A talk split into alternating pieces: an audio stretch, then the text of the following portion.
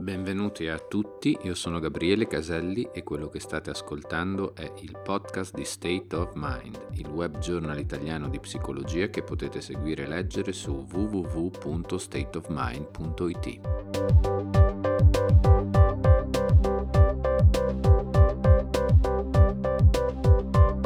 Questo è il quarto episodio della serie di trasmissioni dedicate al rimuginio e tratto dal manuale di Caselli, Ruggero Sassaroli, Rimuginio, Teoria e terapia del pensiero ripetitivo, edito da Raffaello Cortina, editore.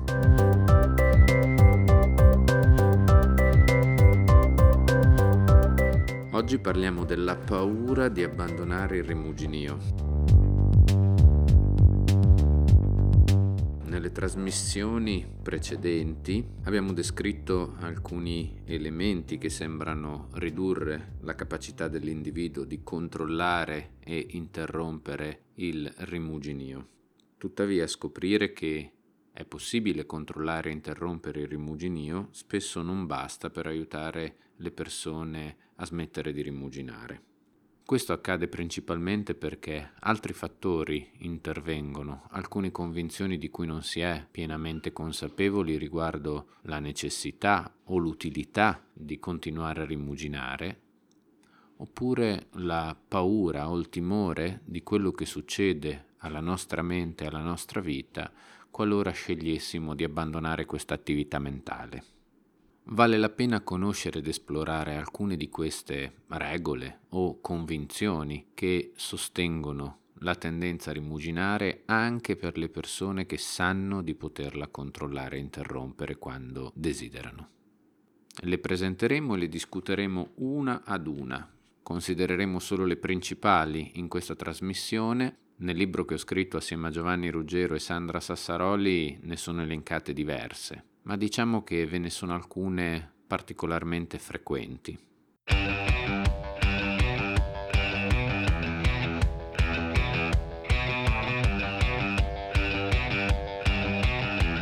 Il rimuginio aiuta ad affrontare e risolvere problemi. Questa è una convinzione particolarmente interessante Molte persone sono abituate a usare la preoccupazione, il rimuginio per anticipare cosa può accadere di negativo, comprendere che cosa è accaduto di negativo e quindi entrare nell'analisi dettagliata di un problema ipotetico o un problema accaduto con l'idea che questa forma di analisi o preoccupazione possa aiutare a risolvere, a trovare una soluzione. Mi preoccupo di ciò che può capitare di negativo perché così sono in grado di anticiparlo e di mettere in atto delle strategie onde prevenirlo ed evitarlo, oppure mi preoccupo in anticipo perché così posso già costruire mentalmente un piano di azione qualora l'ipotesi negativa dovesse capitare veramente. Questa anticipazione del negativo ha una serie di costi che abbiamo visto nelle trasmissioni precedenti. Questo è un aspetto importante perché è come se per risolvere una situazione noi ci mettessimo esattamente in una condizione in cui le nostre risorse cognitive sono consumate dall'attività mentale stessa. Quindi siamo più stanchi e nel momento in cui siamo più stanchi e stressati dal nostro rimuginio, la nostra prestazione anche mentale di fronte a un qualsiasi evento, pensiamo per esempio a tenere un discorso davanti a un pubblico di studenti, Ecco, preoccuparsi di come tenerlo in modo eccessivo ci può portare a esporci a questa situazione particolarmente stanchi o stressati. Inoltre questa convinzione ha almeno un paio di altri punti deboli. Per esempio, come facciamo a essere sicuri che ci stiamo preoccupando della cosa giusta? Qui vale la pena estendere un attimo il discorso alla capacità predittiva del rimuginio della preoccupazione. Quante volte ci siamo preoccupati di cose negative o che cose negative sarebbero potute capitare in condizioni di incertezza? Milioni. Quante di queste milioni di previsioni negative si sono effettivamente realizzate nella nostra vita? Una minima parte solitamente, 0,001%, quindi una grossa fetta delle preoccupazioni che abbiamo non si realizzeranno mai.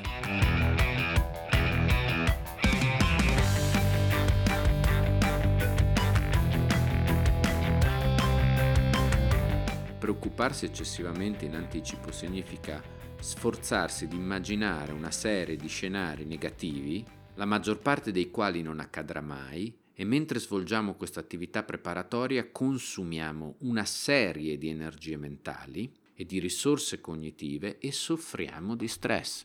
Se è così scarsa l'aderenza alla realtà della nostra preoccupazione, come possiamo considerarla utile ad affrontare e risolvere ipotetici problemi in futuro? Quindi uno degli aspetti fondamentali è che non possiamo essere certi di cogliere l'imprevisto corretto e che la maggior parte degli scenari che emergono dalla nostra attività rimuginante non si realizzeranno mai hanno una scarsa aderenza alla realtà proprio perché estremizzati in un versante catastrofico e altamente improbabile e che quindi usare questa strategia non ci permette di avere una previsione accurata della realtà ma tende a distorcerla in una prospettiva catastrofica e se non ha una visione accurata della realtà, potrebbe non essere la modalità migliore per prepararci a risolvere i problemi che ci imporrà la realtà. Inoltre questa convinzione che il rimuginio aiuti ad affrontare e risolvere i problemi ci rende ciechi anche rispetto a un altro tipo di esperienza. Quante volte sono capitati degli imprevisti dei quali non ci eravamo preoccupati precedentemente? E quando sono capitati, fermatevi un attimo a pensarlo, vi è mai capitato qualcosa di imprevisto e di improvviso che non avevate anticipato? Quando è successo, come avete reagito? Spesso le persone, osservando questa prospettiva, possono cogliere che di fronte all'imprevisto o a una situazione improvvisa e difficile, riescono immediatamente, da sole, a risolvere un problema con le loro risorse, senza averlo anticipato. Quindi è possibile non solo che sia scarsamente accurato, ma anche che sia fondamentalmente superfluo, perché forse la nostra mente e le nostre abilità rappresentano già un repertorio sufficiente ad affrontare la maggior parte degli imprevisti che verosimilmente potrebbero capitarci in una situazione di incertezza.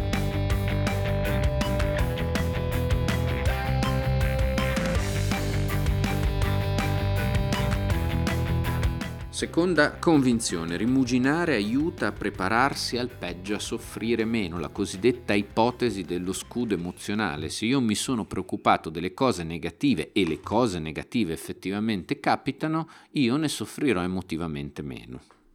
Beh, prima di tutto questa convinzione non considera minimamente il costo emotivo dell'essersi preoccupato in anticipo. Se anche fosse così, la bilancia di quanto soffro meno andrebbe quantomeno confrontata con la sofferenza che io mi sono indotto o indotta per tutto il periodo di rimuginio antecedente all'evento. E allora forse la bilancia del costo non sarebbe così tanto a favore del rimuginio. Ma poi questa idea dello scudo emozionale è vera? Per i dati che abbiamo potremmo dire ni, nel senso che è comprensibile che le persone percepiscano questa sorta di distorto vantaggio, ma non è esattamente come lo considerano. Mi spiego meglio.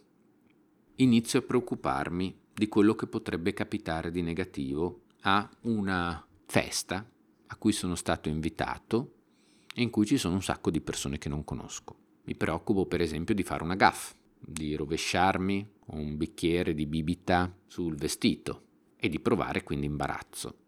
Me ne preoccupo a tal punto da stressarmi in modo particolarmente disturbante. Se anche ciò dovesse accadere, è vero che da un certo punto di vista sarei pronto, avendolo immaginato a lungo. Probabilmente la percezione che io avrei in questa situazione sarebbe di una variazione abbastanza minima. Mi spiego meglio facendo riferimento a una ricerca piuttosto interessante in cui a due gruppi di persone era stato chiesto di o preoccuparsi o non preoccuparsi dell'occorrenza di un forte rumore improvviso che a un certo punto lo sperimentatore avrebbe sottoposto loro. Le persone a cui era stato chiesto di non preoccuparsi erano state semplicemente sottoposte a un compito distraente, unire i puntini, rilassarsi. Quello che è successo misurando anche il livello di tensione corporea è che le persone che si preoccupavano tendevano ad entrare in uno stato di ansia anche prima dell'occorrenza di questo rumore. Quando questo rumore capitava, il livello di ansia e di attivazione percepito da entrambi i gruppi era sostanzialmente il medesimo, ma c'era una differenza. Il gruppo che si era preoccupato in anticipo aveva la percezione di un minore impatto di questo rumore. Perché? Perché il livello di attivazione che era indotto dalla preoccupazione antecedente li aveva portati già a un livello piuttosto elevato. Quindi il delta, cioè la variazione tra il livello d'ansia generato dall'umore e il livello d'ansia che avevano poco prima che si generasse il rumore, era di fatto inferiore. Quindi l'idea di soffrire meno non è una riduzione in termini assoluti, ma è la riduzione della percezione del cambiamento tra il mio stato di ansia attuale e lo stato di ansia che io percepisco o di attivazione che percepisco nel momento in cui lo scenario negativo effettivamente si realizza. Ma in termini di valore assoluto, il tipo di attivazione non varia rispetto a coloro che non si sono preoccupati in anticipo, con un'altra differenza, che preoccuparmi in anticipo ha portato a un livello di sofferenza e di disagio per tutto il tempo in cui mi sono dedicato a questa attività. Quindi è vero, fa soffrire meno, ma semplicemente perché mi ha fatto soffrire molto di più prima.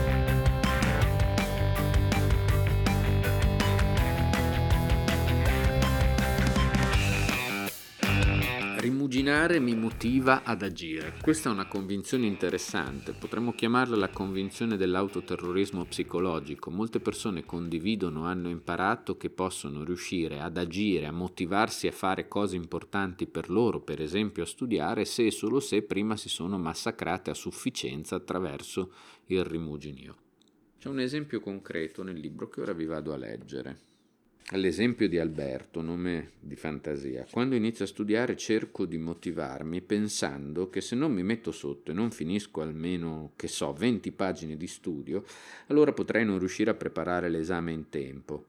Potrei essere bocciato ancora, dover affrontare i miei nuovamente arrabbiati, sentirmi in colpa e vedere gli altri che vanno avanti mentre io rimango l'ultima ruota del carro.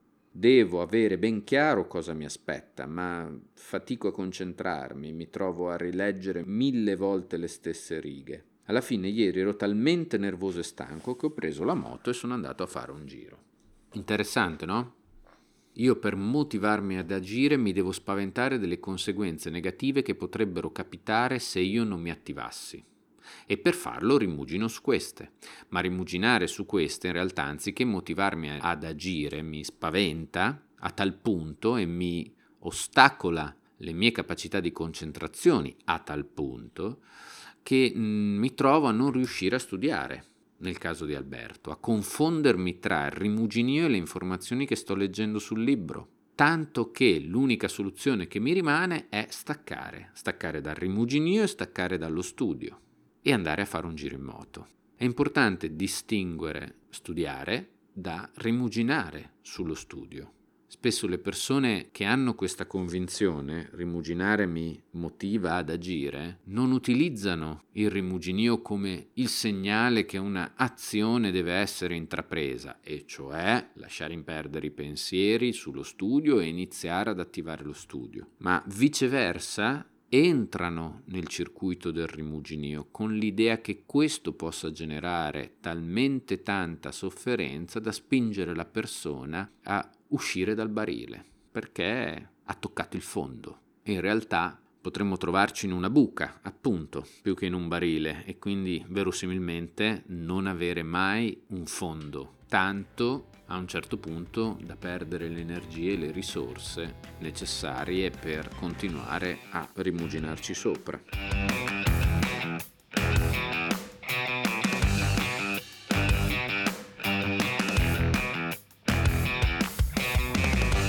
Rimuginare aiuta a capire e a prendere decisioni, a migliorare, a non commettere più gli stessi errori, a diventare una persona più abile a conoscersi meglio.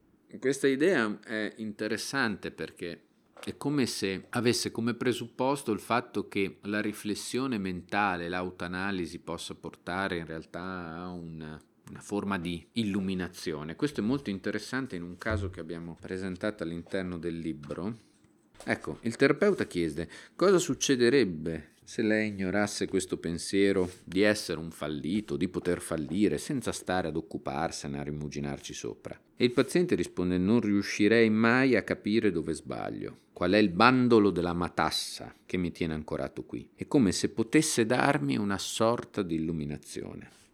Da quanto tempo cerca di trovare questa illuminazione? Ormai da parecchi mesi, forse anche di più in passato, e ha trovato qualche illuminazione? No, nessuna illuminazione, infatti sto cominciando a perdere le speranze. Rimugino per capire, per trovare il bandolo della matassa. Rimugino da una vita per non commettere gli stessi errori interpersonali e mi trovo sempre nelle stesse storie, con gli stessi problemi. Questa è un'idea che è importante mettere in discussione, perché forse il rimuginio non aiuta a capire. Magari sì, può talvolta portare a qualche conclusione, ma occorre tenere presente che quando noi rimuginiamo elaboriamo continuamente lo stesso materiale. La ruminazione è la rimasticanza, non so se esiste in italiano, degli stessi contenuti e costa emotivamente ed è difficile arrivare a qualcosa di nuovo rimasticando gli stessi contenuti. C'è un'idea di come noi apprendiamo o conosciamo molto particolare perché è un'idea estremamente autoreferenziale di come avviene la conoscenza di un essere umano.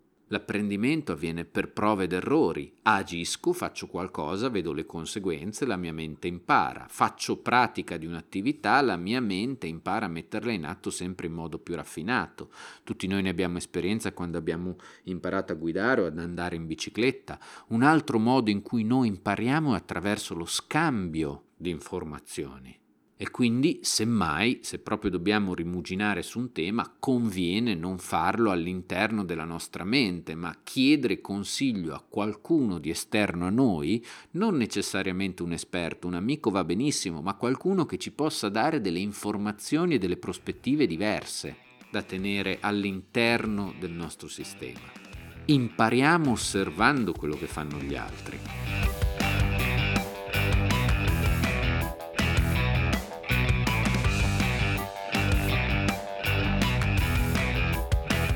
Una minima parte dell'apprendimento, forse anche assente, in realtà da un punto di vista scientifico non lo sappiamo con precisione, però sicuramente è ridotta la parte dell'apprendimento che avviene attraverso il rimescolamento verboso di certi concetti all'interno della nostra mente. La creatività e l'illuminazione esistono, le libere associazioni tra due cose molto distanti, che in fondo sono la mia personale definizione di genio e di creatività, sussiste, è un'esperienza comune a tutti noi, ma l'illuminazione non può essere cercata direttamente, non certo attraverso il rimuginio, che solidifica associazioni che sono già presenti nella testa delle persone piuttosto che crearne delle nuove.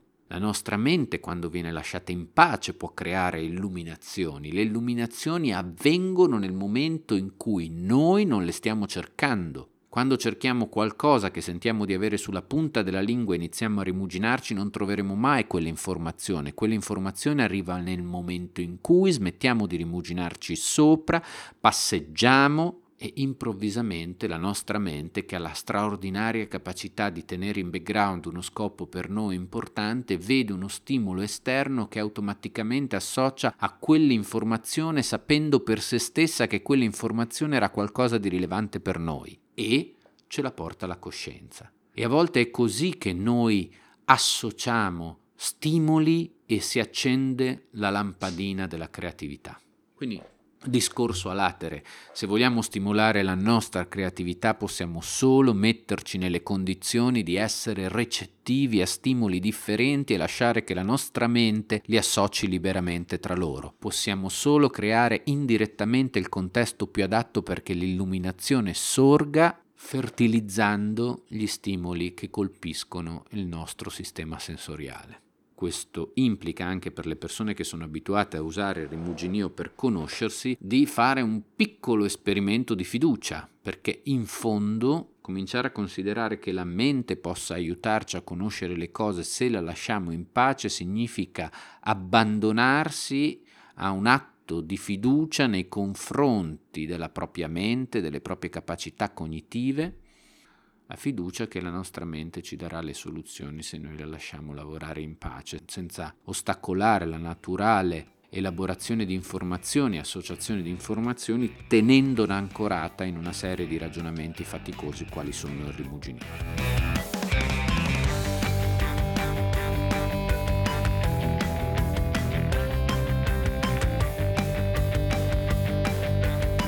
Veniamo alle due convinzioni più delicate. Devo rimuginare per giudicarmi una persona profonda o responsabile o a posto o di valore. Qualsiasi sia il giudizio, l'idea di fondo è che chi rimugina è una brava persona, è una persona importante, è una persona profonda. Chi non lo fa è un menefreghista, è uno che non ha valori, è uno sciocco superficiale, stupido. Questa associazione tra rimuginio e valore personale è un'associazione cancerogena trasmessa culturalmente da molti anni in cui l'idea che l'intelletto, l'intellettualizzazione, l'iperconcettualizzazione verbosa sia sinonimo di intelligenza e di profondità rappresenta una regola problematica che molte persone possono aver acquisito nel corso degli anni o per trasmissione culturale o anche per insegnamenti educativi nelle proprie famiglie. Questo implica che le persone che hanno questa idea si sono abituate a sperimentare dei giudizi negativi su di sé nel momento in cui provano, scelgono o abbandonano il rimuginio. Nicola mi diceva, dottore, per me questo analizzarmi è importante, direi fondamentale. Trascorro molto tempo ad analizzare me stesso e compilo pagine e pagine di diari, ho interi libri, perché mi aiuta ad avere una conoscenza più profonda. Non sono uno stupido, come tutti gli altri, che non si fermano a pensare a come funzionano. A volte rappresenta quasi una forma di punizione, almeno me ne sono occupato mentalmente, almeno mi sono martoriato attraverso il rimuginio e quindi posso dire di essere a posto con me stesso anche se il problema persiste perché quantomeno non sono un menefreghista. Questo genere di convinzioni a volte è estremamente radicata che diventa difficile metterla in discussione. Però è importante avere consapevolezza o acquisire consapevolezza che questo genere di idee sostengono un'attività che ha una quantità di costi da pagare e quantomeno cominciare a ragionarci attorno quanto rimuginio ci vuole per giudicarsi positivamente, quanto a lungo dobbiamo rimuginare, autocriticarci, autoanalizzarci per dirci di averlo fatto abbastanza a sufficienza da essere una persona profonda. E il secondo passaggio è quindi quanti costi dobbiamo pagare per darci questo premio di coccarda di persona profonda. Ed essendo questo aspetto una componente che ha a che fare in fondo con il rapporto che le persone hanno con se stessi, è chiaro che nessuno vorrebbe giudicarsi negativamente e quindi se ho l'idea che per giudicarmi positivamente io debba rimuginare un sacco, tenderò a mettere in atto questa strategia mentale per poter avere un'immagine positiva di me stesso. A quel punto però visto che spesso il rimuginio mi distrugge da un punto di vista emotivo e di stress, vale la pena fermarsi e chiedersi posso decidere di giudicarmi positivamente anche se non dedico così tanto tempo al rimuginio?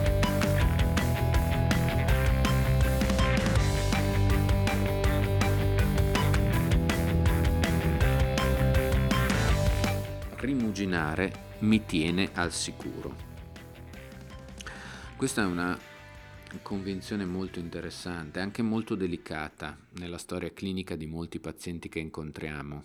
Ne parlava qualche anno fa eh, Sandra Sassaroli quando diceva che molto spesso alcuni pazienti o alcune persone iniziano a ruminare sin dalla tenera età in contesti di alta incertezza, di paura, di caos in cui non si sentivano da bambini sicuri nel contesto di provenienza e in quell'ambito rimuginare e quindi fermare a pensarsi, ad analizzare la situazione, ad analizzare se stessi aveva quasi una funzione di protezione, di organizzazione della realtà. Si trasformava e si trasforma e viene trascinata anche in età adulta come una sorta di zona di comfort mentale sono abituato a organizzare il mio mondo attraverso il rimuginio per sentirmi in qualche misura di avere controllo su di me e su ciò che mi sta intorno. In questa convinzione emerge la forma più radicata di paura di abbandono del rimuginio, perché in questo senso scegliere di non rimuginare, quindi di esercitare questa forma di controllo, significa sentirsi buttati improvvisamente in un mondo caotico, sia interno di pensieri ed emozioni, ma anche di scarso controllo di quello che potrebbe capitare fuori da noi, perché è come trovarsi immediatamente vulnerabili e privi di armi a ciò che accade. Ed è normale che questa sensazione faccia paura. In fondo un mondo senza rimuginio quando questa convinzione è radicata e quando il rimuginio è usato da tanto tempo in questa direzione, significa come essere buttati nel mare senza salvagente. Quando il rimuginio rappresenta un elemento rassicuratore così forte così radicato, abbandonarlo significa esplorare un territorio nuovo, sconosciuto e spaventoso. La scommessa è quella di esplorarlo per piccoli passi, molto gradualmente, cercando di scoprire, magari con l'aiuto di qualcuno, che cosa succede a questo caos mentale, a questo stato di allarme, a queste sensazioni di vuoto, se noi lasciamo che facciano il loro corso, cercando di galleggiare nell'acqua mossa piuttosto che affannarci per acquisire una visione più concreta.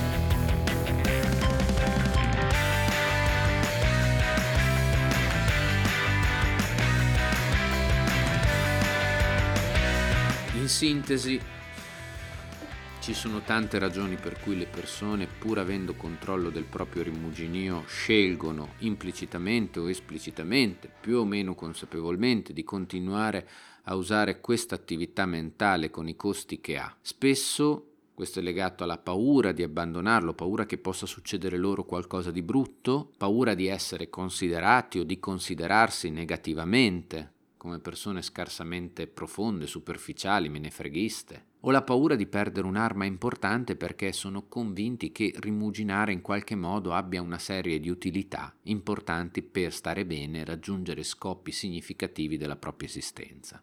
Vale la pena riconoscere ed esplorare a che scopo noi rimuginiamo, per ottenere cosa, e quantomeno ritagliarsi uno spazio per mettere in discussione se effettivamente è così efficace o così necessario a fronte dei costi che abbiamo descritto per eh, ottenere ciò che desideriamo.